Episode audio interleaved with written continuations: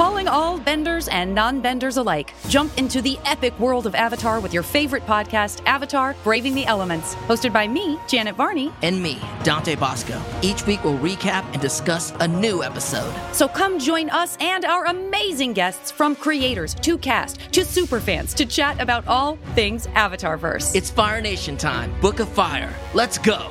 Listen to Avatar Braving the Elements wherever you get your podcasts.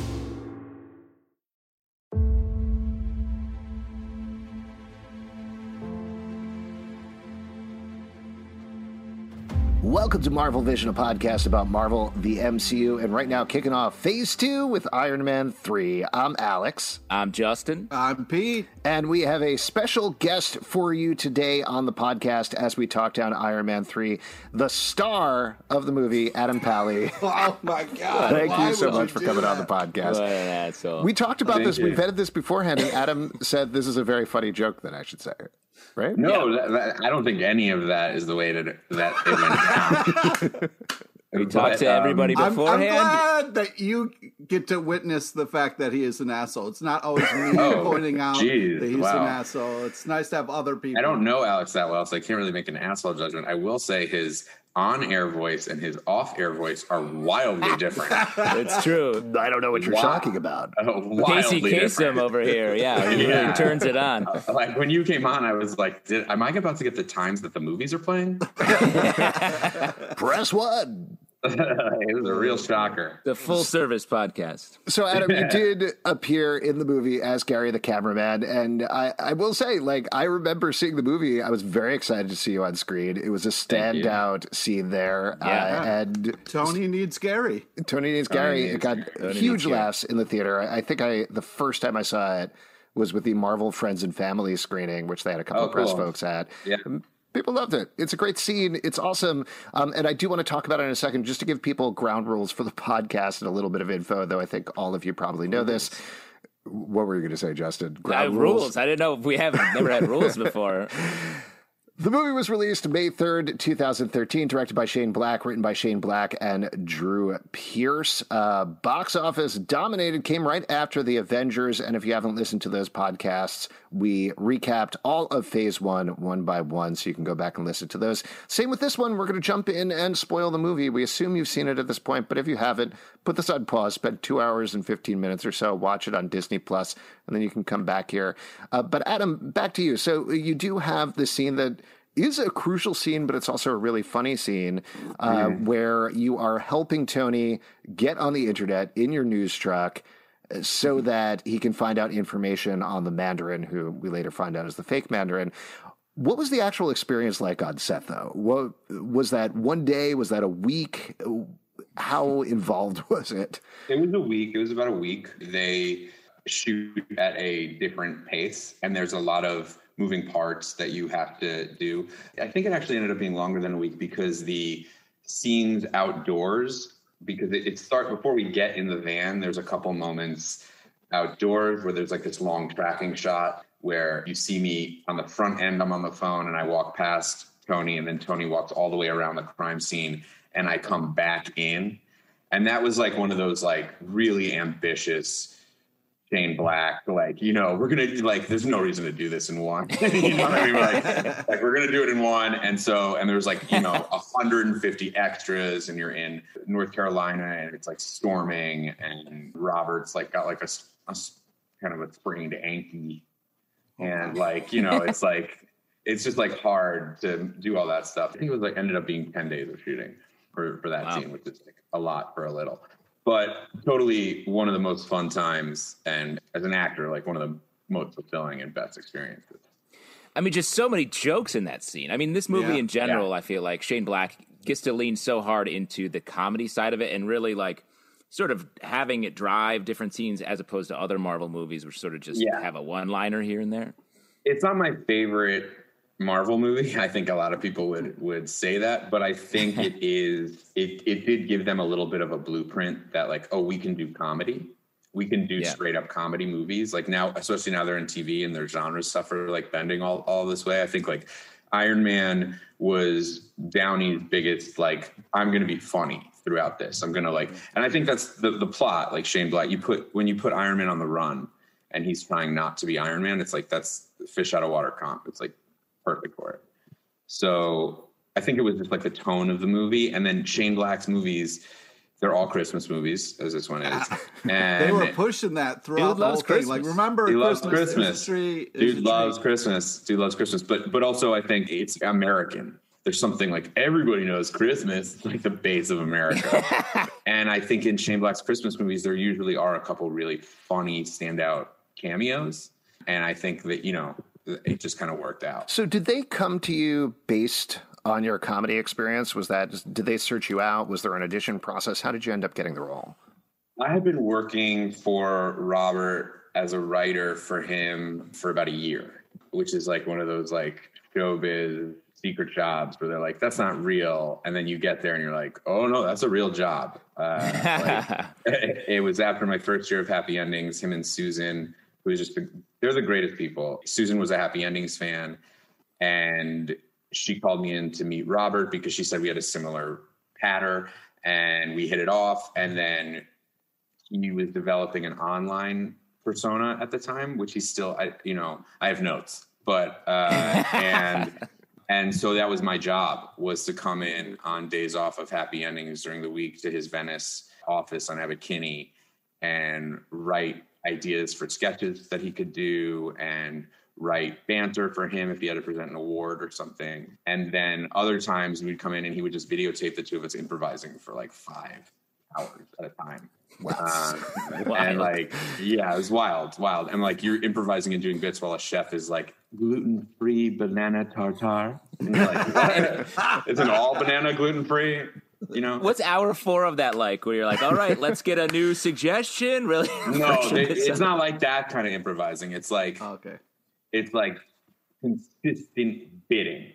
You know what I mean? Like it's like it's almost like a a, a, a contest of wits and wills, where it's like I want to see if you can keep up with my fast paced mind as long as I can the whole time, and I'm going to videotape it in case there's like a little nugget of thing. Right. So you end up doing a lot of bits where it's like it's actually a lot, Justin. I mean, you know, you you just produced my travel show. It's a lot like that. You know, Yeah. except It's like reps. It's like doing reps. yeah, it's like doing reps. Yeah, yeah. It's like being backstage before the show for like five hours. You know. Yeah. And you're doing every character. You're like breaking out everything you can just to like stay, keep him afloat, and then you get a laugh, and you're like, yes. So anyway, so I had been doing that job for six months to a year, and he left to do Iron Man, and I was still getting, I was still on the payroll, but not, uh, but there was nothing to do because he was down, you know, doing Iron Man. And then I got a call from Joe and Anthony Russo, who at the time were set to take over. I think they had just done Captain America 2 or something, and they were becoming like the head people. And Joe was like, he's like, look, we got this thing. It's not a big deal. We want you to do it, but you know, Kevin, he doesn't know you, so we're gonna have to make you make a tape. But Robert's already signed off. It's not a big deal. You got to do his thing. and I was like, what? I was like, and he's and it was basically like, we're gonna have John call you. John will walk you through it. And I was like, okay. And so then Favreau called me, and Favreau basically did the same thing. He was like, okay, listen, it's a, it's a little thing. Tiny You know, tape. it's like barely. You barely have to press record. Just stand Yeah, in front like- the camera. He's like, everybody already signed off. I don't want you to be nervous. He's like, Robert already said it's you. Everybody's like, don't worry about it. Just make a tape. And I ended up making like five tapes. ah, ah, great. Slight tweak. Great tape. Slight tweak. Just a couple tweaks. exactly, exactly. Hollywood doesn't stop, even like on that level. Robert called me and was like, want you to come down. So, you know, I flew down and the first couple days was just like getting acclimated to Marvel. Like it's very, it's different now because they have a real setup, a compound, right? Like I don't, I don't know how that how it goes anymore, but Yeah, it feels like it's full protocols and it's all like such long, like long look stuff that it's like, here's the deal. Exactly. And like even location wise, it's like, welcome to Marvel World. You know, like Yeah, I feel yeah. like when I was doing it, it was still like, okay, we're shooting in North Carolina, you know, like it's a movie, you know. Yeah. That was pretty much how I got it. I wish it was cooler. I wish it was more like like a big, like there were a lot of people that I beat out. But it truly was it truly was just like a Hollywood connection mm-hmm. where Robert was like, This Jew works for me. Already. It's you versus yourself, and you almost blew it. And I almost blew it a couple of times. Um, and I had like the whole deck stacked for me. I had like the people producing it, capped me in my first job. It was like nothing could have been better. And I still had to like barely get the job. But at the same note, eh, given that you had so many hours doing improv with Robert Downey Jr. offset, that's so much better than coming on set clean and then having to form this relationship in this truck and then suddenly you're riffing Yes. off of him. Totally. And that, that was the most fun. It was like, it, truly the most fun was like for, for six months, you're just like in his house and he's being in, so funny and insane. And like, you're seeing Robert Downey Jr. But then when I showed up and, and it was like first day shooting and, you know, he's in the, the costume, like with the thing glowing and he's like, it's not, he's not joking around. You know what I mean? Yeah. He's like, he's like Tom Brady. No one can be late. Everyone's like on their mark. And then he does the thing that everyone says he does, which is you get the set. They hand you the sides. You go over to your mark. Robert goes, "Let me see those sides." Takes them, and he makes a big deal. He goes, and he goes, "Let's talk. Let's talk. Wow. Talk." And you're like, "Okay." Luckily, I had read the sides, so I knew Yeah. Give him a quick look. what we were going to talk about. But he likes to do that, and and Shane and him have such a rapport. I think they've done like four or five movies together, so it was like they had a rapport, and, and it was so much improvising, more improvising, I think, than I've done on any other job, pretty much. Which is Oh, crazy because awesome. it cost the most per minute. That said, there's also, uh, I assume it was on the original DVD Blu ray, but they also have it on Disney Plus as an extra. There's a whole extra two minutes of outtakes from Oh, is your scene there? on there. Yeah. I didn't know that. fun. Um, that's great. Yeah, I mean, it was a long, it was a lot. And Robert is like, he does this thing that I would tell more action people to do, which is like, if you're a really good actor, the plot stuff is truly secondary.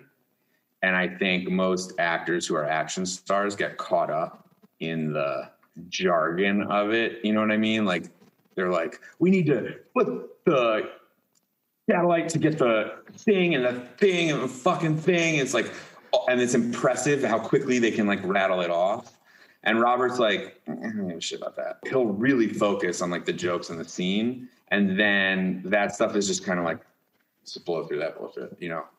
But it, let's great. minimize it, make it as simple as possible. I don't want to deal with it. That makes the movies better to me. We've seen that so many times. We get it. Like we don't need all that anymore. We just want the fun mm-hmm. stuff. Yeah, and he knows that, and he knows, and like he he dances, he does that dance too, where it's like he knows what the fans are gonna want. Like you don't want to skip over like the cool glowing chest, but like you do want to skip over how Iron Man found the bad guy. Mm-hmm. Right. You know, like that's like two seconds. Like Jarvis, where is he? We know that's all we know. Yeah.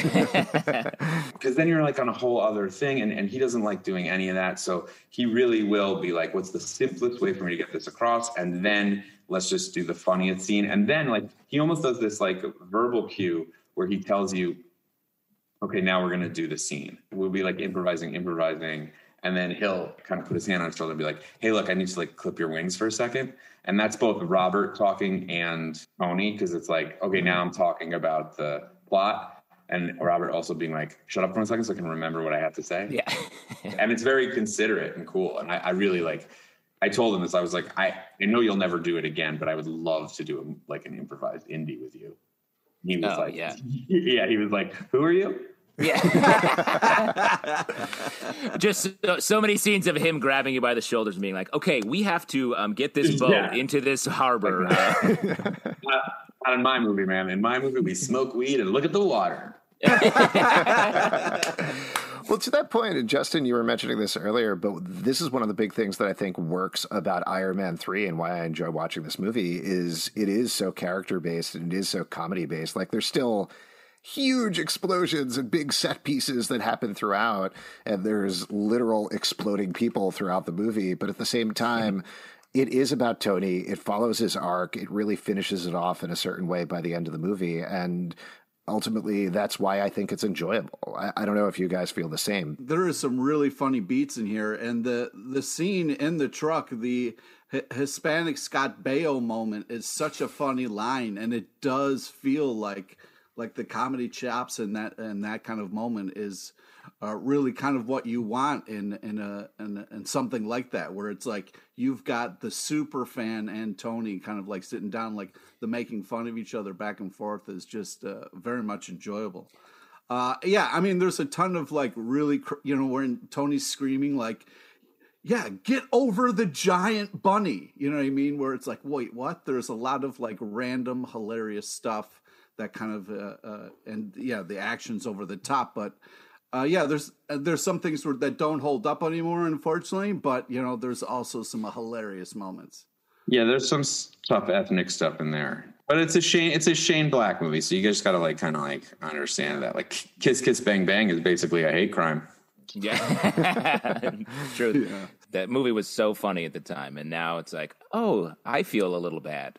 yeah, and like the, my favorite part of that movie was like people would be like, "This is the movie that Robert Downey Jr. did to have the studios trust him right. that he could do family comedy.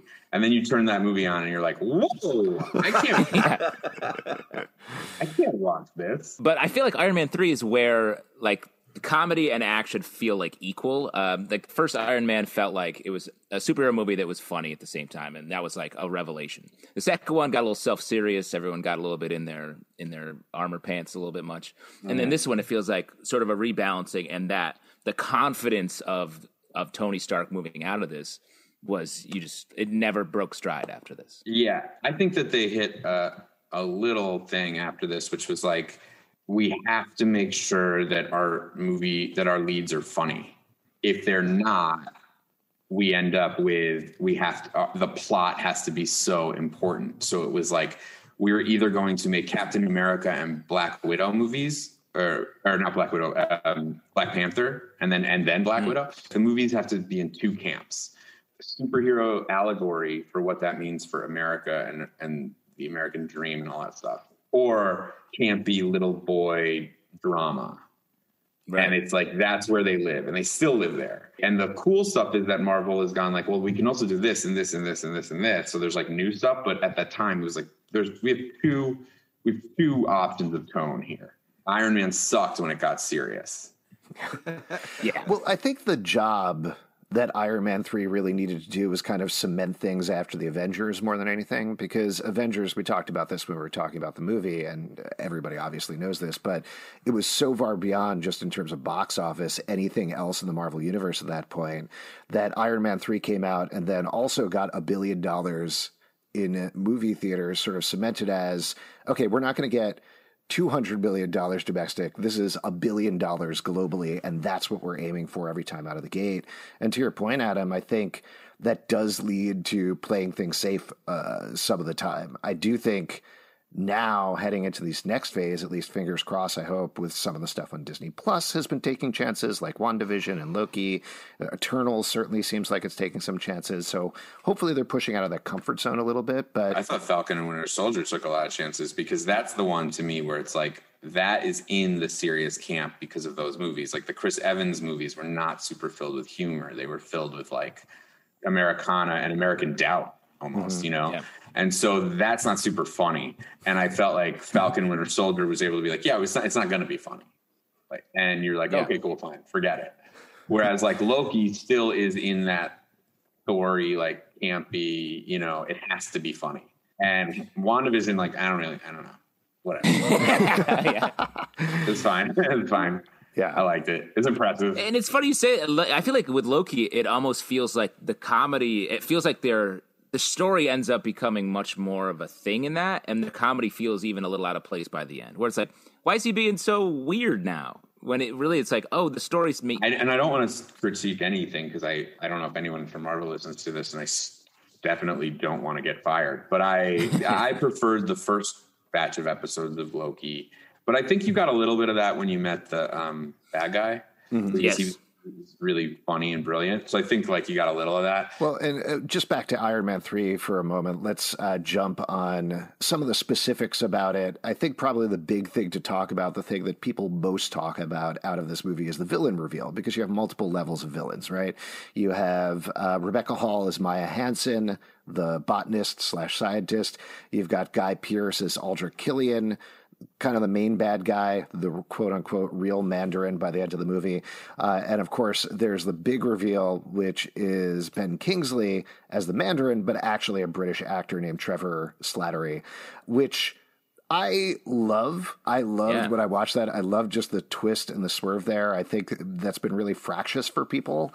Some people absolutely hate it because they were expecting the real Mandarin to show up at some point. But I think it's just such a smart, funny thing. However, I will say, rewatching it again last night for the podcast, ruins the movie is too strong, but it definitely changes it when you watch it again. You're like, eh, all of this is fake. None it, it diffuses all of the danger from any of the Mandarin scenes because you know he's a British actor being manipulated by Guy Pearce the entire time. At least that's how I viewed it. It's funny. I disagree. I I still liked it. I liked it more because it makes all the heightened sort of terrorist videos from the 1st uh, half of the movie they seem more insane now that you know when you go in knowing they're fake.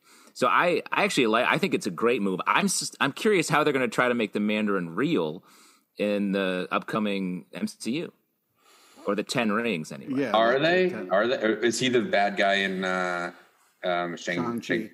Yeah, the way that they're doing it for Shang-Chi is I think it's Tony Leung is the name of the actor. He plays Shang-Chi's father. And they have some line in the trailer like, he's gone by many names, and one of them is the Mandarin. So they don't have rings. It looks like they're large, 10 large bracelets that he's wearing. I'm just going to throw that out there. Yeah, Not hard to to- criticize Marvel. Wow, dude, Loud, really very loud. coming I'm just after saying. that. But- wow. Large He- rings bracelets. the way that they did it continuity wise is the Mandarin was supposed to be the villain in the first Iron Man movie. They thought it would be too outrageous to throw a guy with 10 magic rings in there, so they punted it to the second movie. Second movie, they decided, "Ooh, we can't quite do this. There's a couple of references to the Mandarin and the 10 rings, but they ended up cutting most of them out. So this third one, I think that was probably the frustration that people felt there, is they were waiting three movies. They said, finally, we're going to get the Mandarin. And of course, you don't actually get the Mandarin. You get two kind of pseudo Mandarins right after this, along with Thor: The Dark World on DVD and Blu-ray, they released a Marvel one-shot called "All Hail the King," which has Trevor in jail, and the real Mandarin is pissed because he co-opted his identity, so he gets kidnapped.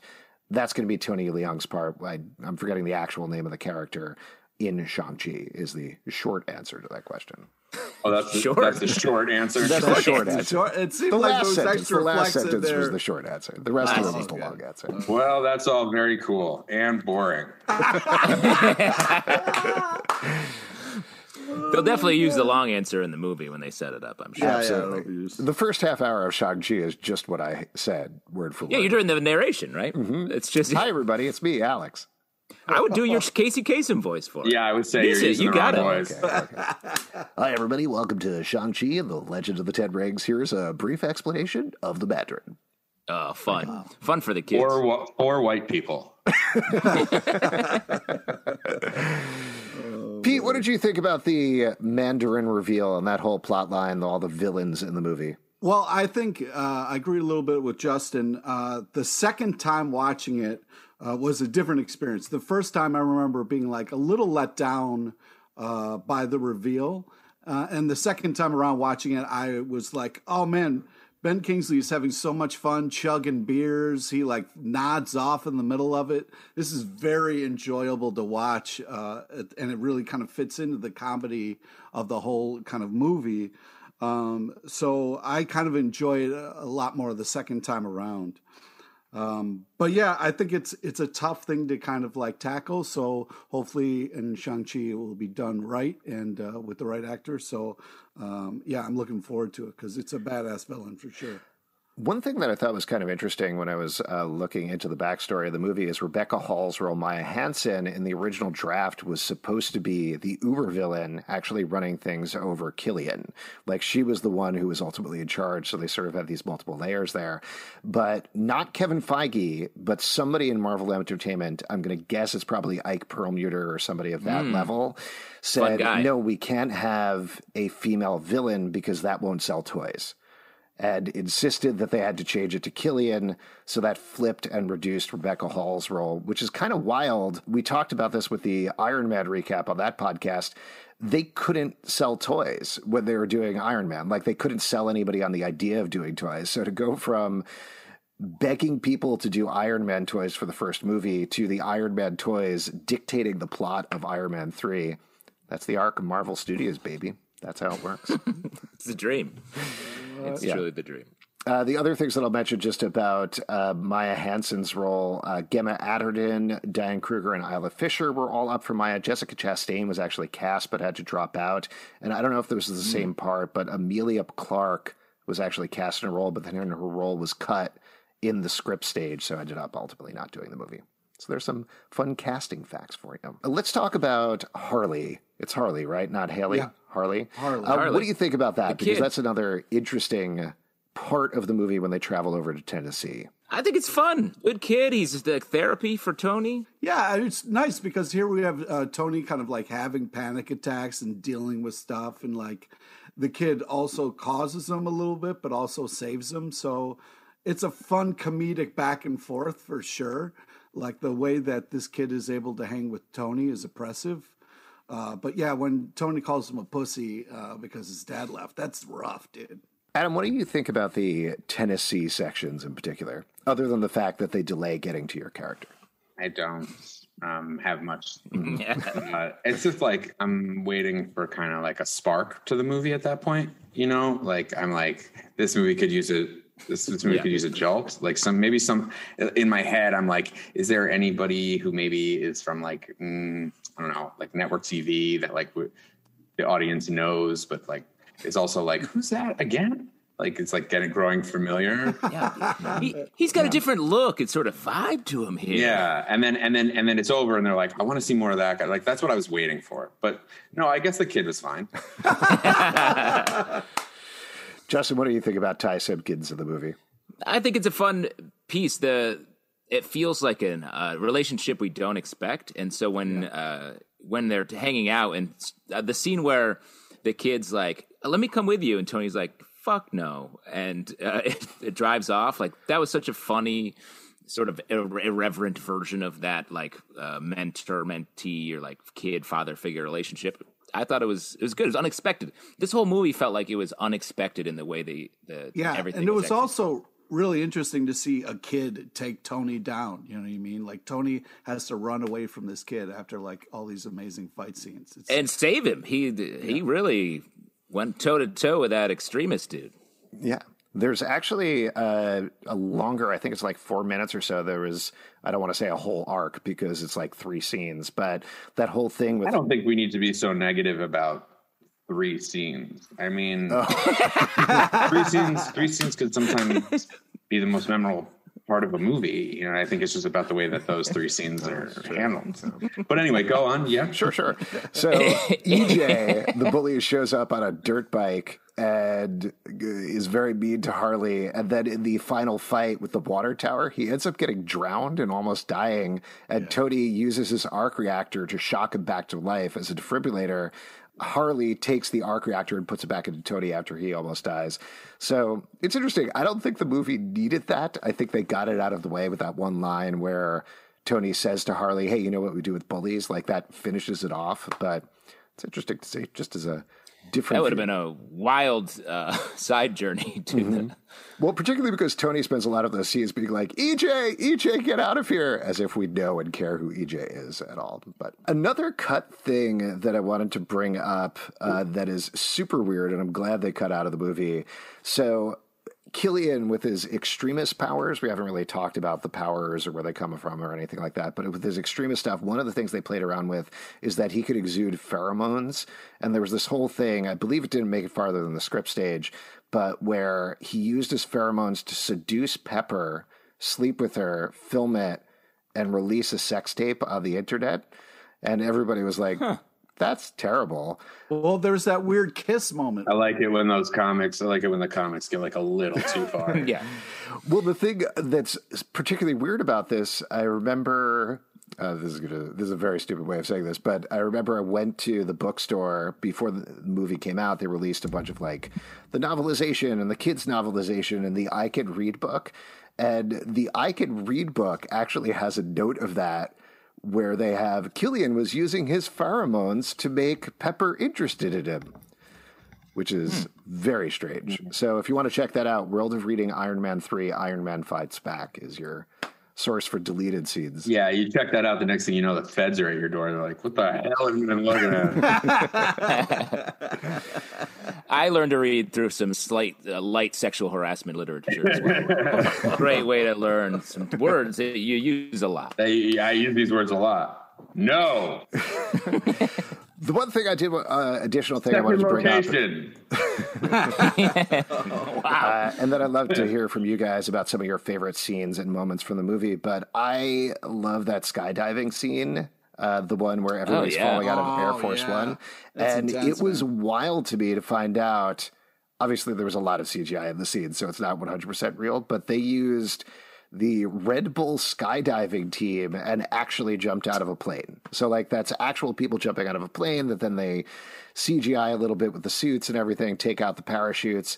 Um, but that scene's so good. That's such a good, super tense, super creative action scene. That's a lot of It was really good, um, and I. ju- It's a great time for me to announce. Like, sorry guys, I'm leaving the podcast to join the Red Bull skydiving team. I just want just more for you, man. Live your dream. Justin, bad news for you, pal. What? What do you? What do you think? What do you mean? I just think Red Bull's kind of focusing their energy in other places lately. Interesting. Okay. Well, um, No follow I guess questions. that dream. I'll just. I'll just choose a different It's beverage. down to town. I just think that should be enough. A skydiving team that doesn't have enough resources, it's enough for me to be like, no, thank you. I'm going to join the Lipton English breakfast tea skydiving team. Well, that's actually better. That's actually better because the shoots are That's all. made of the bag. And that, after you skydive, everybody has tea. Yeah, exactly. exactly. Steep it. Two minutes steep. Pete, you have any scenes you want to call out specifically that you enjoyed in the movie? Yeah, I mean, uh, there's a lot of great moments. The the giant, uh, I really think Iron Man should have just like dove into that giant stuffed animal, and then he would have been fine the whole way down as the whole building exploded because he'd been in that uh, the stuffing. But uh, I think that. Um, I mean, there's just so many really funny lines. Also, we got like a little foreshadowing of Tony's death in here, which is I think is important. And then like his establishment, the fact that he can't sleep when things are wrong, that is really played perfect uh, later in the Avengers movies. What was the foreshadowing, Pete? Well, that uh, you know, uh, Iron Man's dead. You know, there's all these like there's Oh, the okay. Iron Man's Very, dead. very direct foreshadowing. Actually, yeah. it was actually more of a shadow. yeah, it was it was a shadow. I like the uh, you, you like that Westworld line. That was funny. I mean, fun. Just being a human is a foreshadowing of death because we all Yeah, humans die. I guess so. We're all we're all heading there. Is we're foreshadowing a lot of death on this podcast. Today's deep moment brought to you by Lipton. Kids die too. It's your catchphrase. catchphrase for the movie. That's like I, I, every time I'm I, every time things are going well, I go, hey, don't let's not all forget. Kids kids die too. That was hour five of your riff session with Robert Downey Jr. He's like, okay, Yeah. we're good for today. No, he handled it great. He was like, and babies. yeah, Wow. natural heightening. Yeah. Yes, Adam. Uh, My good, good Alex. Uh, Thank you. my um, I a couple things to call out. There's a, a little scene with Bill Maher in this movie, um, and he go, has gone on after to shit on comic books so hard, and I forgot that he was in this. And the fact that he was in this comic book movie, and he's taken such a hard line against him, I thought was uh, Well, Bill wildly Maher. Bill Maher's uh, cinematic career is is quite fast, right? I mean, he's got this, and then he's got that movie where he was a pizza guy. Yeah, And his reel, he- he's got a lot of variety in his reel. Yeah. Uh, it's really good. He sends it out for. He still auditions for a lot of roles. I'm sure he does actually. I mean, all of that news stuff in there is weird and ethically weird. Obviously, Bill Maher is an extreme example of that because, like you were saying, he shits on this stuff. But uh, Pat Kiernan, who has been in a bunch New of York one, movies- you gotta let that Come New on, York, New York one, one, baby. Uh, Pat Kiernan's the guy. What do I, Yeah, I mean, this you is this is the Garry Shandling, you know, like the end of Garry Shandling in Marvel here, right? Isn't this his last role? Uh, no, he's in uh, Winter Soldier. Oh, good for him. I, you know what is weird now looking back on the Avengers is like that phase one, they certainly didn't deal with consequences that much. They were kind of like, you're going to court and it's run by Garry Shandling. Yeah. You know, like it wasn't that threatening. Well, and I think that's what they're trying to touch on a little bit here in Iron Man 3. I think it's debatable whether it's successful in terms of the PTSD that Tony is Right. dealing with. Uh, I really like that thread. It feels like the resolution to he feels a lot of PTSD about getting sucked through a wormhole in Avengers is he blows up an oil rig, which again, I, I don't know if that necessarily resolves his arc, but um, I like at least that they tried. Well, but I also think it's partially like he doesn't think he's a hero. He thinks it's the armor. And so the, all the stuff where the armor is sort of at working by itself and he's just controlling it. And then at the end of the movie, when he blows up all the armor, it feels like it's like I am the hero. He's sort of taking the man. Yeah, and he also takes his it. heart out and throws it in the water at the end there. You know, his Yeah. symbolic heart. Does he? Well, his little chess piece that does. was Throws out his arc reactor? Yeah, Oh, oh, at the very water end. I thought got the uh, shrapnel out. Right after he gets the shrapnel out. I thought you were for some reason talking about he does it on the oil rig. And Then it's like, well, that's it for me. I'm But how die. does he keep it pumping? he doesn't need it anymore? The arc reactor is a magnet that kind of keeps the shrapnel from moving towards his heart. Right? It's a lot of suspicious Yeah. things with this. I don't know. In the He movies, finally the- talked to a doctor, and they were like, "Oh no, we could just take Finally the talk to a doctor? You don't think a doctor on the street would like see that and be like, that man's chest is, I gotta go look at that. He has a big hole. There's a big It's a hole in his huge chest. hole, and it goes right. I don't know how he kept that thing clean. Was he just the thing. He peroxide every day? So gross. He can't walk around because doctors are constantly walking up to him, being like, "Oh my god, I could fix that. I could clear." Yeah, doctors are constantly walking up to you. Oh, yeah, Right, all, yeah, all the time doctors are walking up to me. They're like, I can fix, fix that nose of yours. Like, lay off. Get like, out Come of on, doctors. I can't afford it right now. I'll take your card. Maybe I'll save up. A doctor dyed your hair blonde. Blonde that came up to you and did that, right? Yes, as a di- yes, it was a um, a brain doctor. Well, uh, initially it was for a closed skull brain surgery, oh, and so the Rare. blonde makes it a little easier. They just make one small incision, and then they can see it with the blonde. But when I got in, they said, "Hey, tumor's gone actually." So, and I didn't, I didn't. I felt no need to double check, so I ran out of there with blonde with blonde hair, and it's been a really fun July. yes, they do have more fun. Before we move on to our next section, though, any other notes, things from the movie One you thing- want to call out? one- of Oh, my I- favorite I- I- scenes- yeah, I have a note too, but go ahead, Justin. I was gonna say one of my favorite scenes is the A teamy uh, scene of him uh, faking making the armor out of just household stuff. Uh, very like MacGyver. There's a MacGyver episode that feels like exactly the same Yeah. thing. I thought that was so cool. That was great. and Adam, what about you? Um, I just wanted to touch on the scene that because I, I just love it so much. I don't know if we touched on it enough, but it's a scene where Tony finds the cameraman in his in his van, and it, I don't know if we talked if we've talked enough about that scene. He That's has a ever- moment. He really does. the does movie have a really does moment. feel like it hinges hinges on mm-hmm. that. Yeah, I believe it comes at the exact middle point. Like they wanted to give it that mm-hmm. crucial turning point Pivot. in the movie. Yeah. the pivot, Yeah. Yeah, and like a normal person would watch that scene, like if if they had any any knowledge of screenwriting and stuff, and they'd be like, "I'm not sure much information is being exchanged. Like this could be cut." But I guess that if you're watching it, you're like the energy and the acting is so strong. Mm-hmm. Let's leave it in. A lot of the Iron Man fans are just like, where uh, where did he get the Wi-Fi to send that message? Or, Like just a lot of the fan. sort of- Right, and then, and, and I've answered that question a, a ton that I have. Verizon. Do Bray. people, uh, all all honesty, do people ask you about that? Like, do they point out holes in the seed in Iron Man 3 or never? Okay. a lot of people don't ask me about Iron Man. not the uh, it's not the um, to you to you nerds maybe, but to the rest of the world, Iron Man is not the first credit that comes to mind when people recognize me. because uh, I wanted to kind of like show show that scene to my uh, improv coach and just because it's a mirroring exercise of like one actor being reflected into another one. It's really Who's your Who's your improv coach? uh, his name is uh, uh, Justin Tyler. Yes, I'm doing a lot of one-on-one stuff with Pete, uh, through I don't think I don't think you should show that to Justin. oh, okay. I don't know why you would. We talked about it for nearly 45 minutes. I just wanted to say the the uh, the extra credits thing with you know Doctor Banner being not that kind of doctor because he doesn't have the temperament was hysterical. and worth the wait at the end of that. Uh, and I thought it was a fun way to end the movie. It's funny they did a, a pure comedic post credit as opposed to having Mm-hmm. some weird reveal. Well, the the Avengers did that too, right? With the burritos, Uh, shawarma, yeah. shawarma. But yeah, Yeah. Apparently, there was originally a plan, or at least what Marvel wanted to do, was have a post credits of Iron Man flying off into space and meeting the Guardians of the Galaxy. But Robert Downey Jr. said, I don't know if I'm coming back as Iron Man because my contract is up.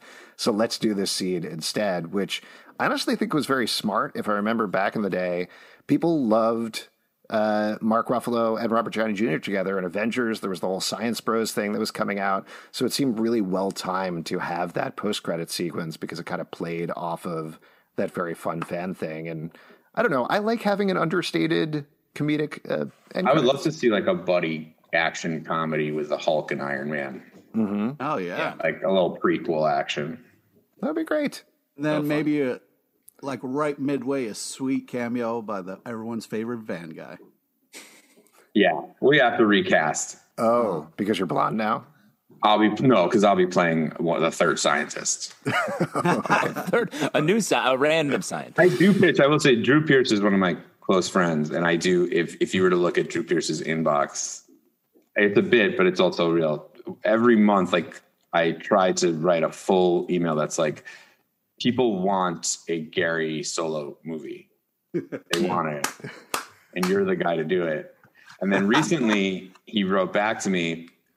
I actually like this idea, but you need someone who's passionate about the character, and that's not, that's not me. Ah, that's good. You created the character, you son of a bitch. Well, hopefully you get the patented Marvel Vision bub and we'll I make it happen. I think it's coming. Yeah. Oh, I did want to mention just real quick because there is a wild uh, cast in this movie, even beyond you, Adam. There's uh, you got James Badge Dale uh, as one of the villains, which is kind of crazy because he's like this very serious method actor on TV, and suddenly he's just chewing gum and blowing stuff up. Uh, you got uh, Yinsen from the first movie briefly shows up. You had to love that, Yeah. right, Pete? Oh yeah. Yeah, there you go. Uh, Shaun Toub, uh, Miguel Ferrer shows up as the vice president very briefly in like two scenes. He's Yeah, a great actor. arrested at the end. Uh, also, I hadn't noticed this the first couple of times through, but Corey Hawkins, who people probably know now as Benny from In the Heights, uh, shows up as like Navy soldier who's looking at a computer and is like, uh oh, he's on the move. And that's pretty much his line, uh, which Okay. is kind of I, interesting. I hate to nitpick here, Uh-huh. but that last segment felt like a real direct attack on, on my on my IMDb star meter. Oh, I mean, you went a lot of other interesting people. Did Less interesting. I should have said less interesting actor. And we will be linking to we'll be linking to every everybody's IMDb star meter after this to really I you mean, what see a the ego rankings. hit, Justin. I mean, who was who was the other interesting person that you saw? who was it? Charo. who did you No, say this that was guy, so? this guy who said that there's a, a beep on the scanner. A beep on the scanner, yeah. And who Corey was that? Hawkins. Corey Corey Hawkins. Hawkins. of course. Oh, and I, here's my favorite. It's another interesting actor. I think everybody here would be surprised to know. James Badge Dale. what? What the fuck are you talking about? what is James Badge Dale? Didn't even get to Fan Bing Bing. Man, Bing Bang. What the hell are you talking about? That one's made up. To be fair, that, is one's made up. No, Fan Bing Bing. sounds, Fan Bing Bing sounds less made up than James Badge Dale. Yeah. Fan Bing Bing isn't the only Chinese cut of the movie. This is not even a joke. It's true. There's a whole Chinese cut of the movie. I just like don't understand why you needed to use me as a segue to that, being like, like likening me, your guest, mm-hmm. To the James other Badge to the other James in Badge your Dale. names like randos that show up. You might as well That's be the like, you might as well be like, here's another person just like Adam on Adam's level that was in the movie. Uh, this guy actually left the set and hit a family with his car and went to jail. You probably remember that story. Anyway, he's in the movie too. yeah. Uh, and his IMDb star meter up very high. He Just recently. now. passed. I mean, Jesus, come on. He's an eternal. I believe he's an eternal. Here's how you you want to know who else is in the movie besides Adam Pally? Guy Pearce. Mm-hmm. There That's is. in the movie. Robert Downey Jr. Well, yeah, that's a given. Don Like, Cheadle. that's, he- that's Don the, But that's the level that we should that's keep it at. Yeah. That's the cast. Don Cheadle had like a whole Die Hard moment in this movie. Yeah. It was great. Don Yeah. Cheadle, Adam mm-hmm. Pally. You don't have to be like. You know, oh yeah, it's a, hu- a huge, weird, weird cat. Maui is in it. The guy that sells the spicy melon underneath the Panga underpass. This has been our recurring segment, The Island of Misfit Toys, featuring Adam Pally. We- featuring our guest. All right. Well, I'll definitely edit this portion of the podcast out. Let's move Yeah. on. Alex, I think you've been doing um, too much research. Is that even possible? Alex, do you think there's a you think there's a more interesting part of the podcast than what just happened? Hey guys, hope you enjoy our one minute long podcast. All right, very briefly before we wrap up here, let's go to the vision board. We talked about No, I some know of you guys stuff. are talking to James Badge Dale next. He's on. We got to Let's wrap this welcome up. him in. Let's welcome him into the stream. Here we go. uh, we talked about Shang-Chi and the Legend of the Ten Rings a little bit. Big question, I think, and this is still weirdly an open question, but will there ever be an Iron Man 4? And the reason I bring that up is a lot of people questioned that immediately after Iron Man 3. Of course, we saw Robert Downey Jr. as Iron Man in a bunch of different other Marvel movies, but now we know they are working on a Captain America 4 with Anthony Mackie as Sam Wilson, Captain America. In my mind, at least, it seems like a little bit of a possibility with somebody new in the role, but uh, what do you guys think? What do you are we ever going to see Iron Man 4 at any point in the MCU? Well, you are seeing Iron Heart, which is like, Yep. uh, I think, going to take over that part of the story. So I think that the character, I'm guessing, I don't know, but I'm guessing the character will have all the characteristics of Tony Stark and will become the new like center of the MCU, right? Isn't that the plan? I think we'll see that. That's Riri Williams. That should be really good. And then there's also Armor Wars, which is going to focus on Don Cheadle kind of picking up after the wreckage left behind by Tony Stark dying. Well, with all this Kang stuff, I feel like we are going to have an Iron Lad, and I think that could lead to an. Who's. Iron Lad? In this is Explain wildly it complicated. really simply, Justin. Go Yeah. for it. So in Is this Young, Young Avengers, Avengers? Young Avengers. Young Avengers, Iron Lad is sort of is the sort of leader, and um, we find out later in the comics that it's actually Kang who was just introduced as the villain in Loki. Mm-hmm. Uh, spoiler for Loki. Um, so if they introduce Iron Lad, it will be like a young Kang essentially, and I could see that becoming if it sticks. Uh, Iron Lad sticks as a hero, could become another Iron Man. this is where I think they should take a little page of the DC book, which sounds crazy, but like I don't need I don't need new Iron Men in my life. Like I would like a better movie at a smaller event of a re, of our Iron Man. You know, like I think that that they should go micro instead of macro in a lot of these, and that way you can bring these characters back. I think it would be good to do a Hulk Iron Man movie. And I think to get to get uh, RDJ back, I think that would be the move. So that's the to do way, A yeah. prequel that's a fun, like a But it road didn't movie have of to be a prequel. It's just like turn, make a right turn about something that happened in in the small universe. There, use the comics. You know, maybe maybe it is like a young cameraman gets some footage of Tony doing something he doesn't want to be doing, and then they have Mm-hmm. to chase him down, maybe. And yeah, I don't know. I mean, I have a couple of ideas. Yeah, the armor ends up on him. The armor somehow ends up on him. Just because maybe a of guy that's super good at tech, super good at tech, and does carry a Wi-Fi brick around. You know, Mm-hmm. so he's able to. You could use a tagline like "He's got great internet speed," something like that. That's Yeah, I never. I didn't walk away from the Gary scene being like, "That guy's great at tech." Oh, really? That's uh, interesting because that's the opposite of what a lot of people said. Oh, interesting. Well, give, give us into the character backstory. Is he like a MIT grad? Like, how did that? Uh, how did he end up in that van talking to his mom extensively? self-taught uh he the char- the character actually i don't know if you could tell this but as a child was in a horrible car crash and uh that's a spent a secret. lot yeah and so had to go to a special school where they had to reteach him how to walk he didn't even have a lot of friends and so he spent a lot of time with his mother and on his computer and because of that he ended up using his skill to find a job that was able to kind of put him right in the center of the action, which is something he never really got a chance to do. Um, He was like looking at it through a rear window. Sort of like a young Elon great. I'd love to see this. Yeah, totally. And his hero, his hero is the guy who could do it all, you know? And, and he thought, man, if I could just do it all, he was sitting in that wheelchair the whole time, I could just do it all. Right. And then he thought, well, I got out of the wheelchair, just like Tony would have. I know how to watch things. I've been watching a lot of TV. Mm-hmm.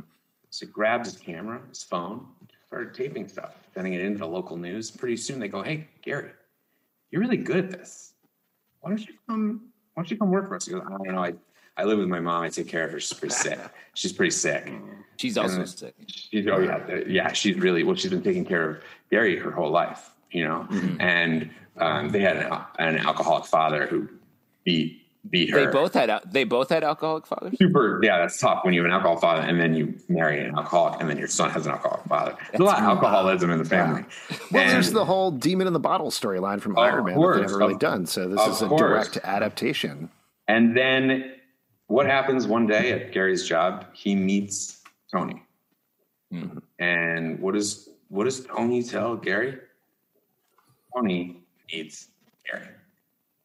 And that's all Gary needs to say that America and the world need Gary too. Wow. Drew, where's you? Well, Love Drew, where are you at? There's a whole story here, Drew. Right? This is not a movie. This is a Disney Plus series. This Why? is a uh, Well, fuck you. You know what? Oh. I can do it. I can carry a movie. I can carry a movie. Why? Because I'm a TV actor? no. Fucking It's movie bigger. star. More people will see it. Aw, come on. I want my They got movie. over hundred million subscribers. Adam, I want a hundred Oh my million God, dollars.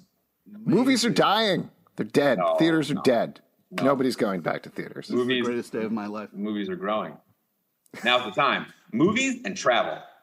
Uh huh. Two Nice. businesses you want to Your get head's in up. right now. Movies, travel, and the theater. Mm, the theater. Uh, and I feel like in this movie needs sort of like another Gary, sort of like Justin, the PA, who Definitely. has a facial hair like Gary, That's like great Tony idea. Stark. It's like a generational. That's so funny. And then and that's so that's such a funny idea because then because then Gary can treat Justin like Tony treated Gary. Yeah. We should get Justin Long. yes, he's so good. That'd be great. It'd be perfect. It'd be great. Perfect. All right. Well, if you need a if you need a narrator to recap the whole thing at the beginning of the movie for like half an hour or so, I'll keep it really brief. Just I don't think they do that. I was just throwing it out there. Yeah, but that's you know that they don't do that. So Al, just send five tapes um, to uh, to Pally, and he'll uh, let you know. You know, I'll go through your narrations. Justin, write up a script. Keep it Yeah, real no racist. problem. Adam, thank you so much for coming on the pa- podcast. It was a pleasure talking to you about this role. I'm looking forward to the movie version of Gary, not the Disney Plus series. If you'd like to support our podcast, patreon.com slash comic book club. Also, we do a live show every Tuesday night at 7 p.m. to Crowdcast and YouTube coming out. We would love to chat with you about the Marvel Cinematic Universe. iTunes, Android, Spotify, Stitcher, or the app of your choice to subscribe, listen, and follow the show at Marvel Vision Pod on Twitter, Instagram, and Facebook. Twitter! Twitter! Twitter! ComicBookClubLive.com for this podcast and many more. Until next time, stay marvelous. Wow. Gary for life!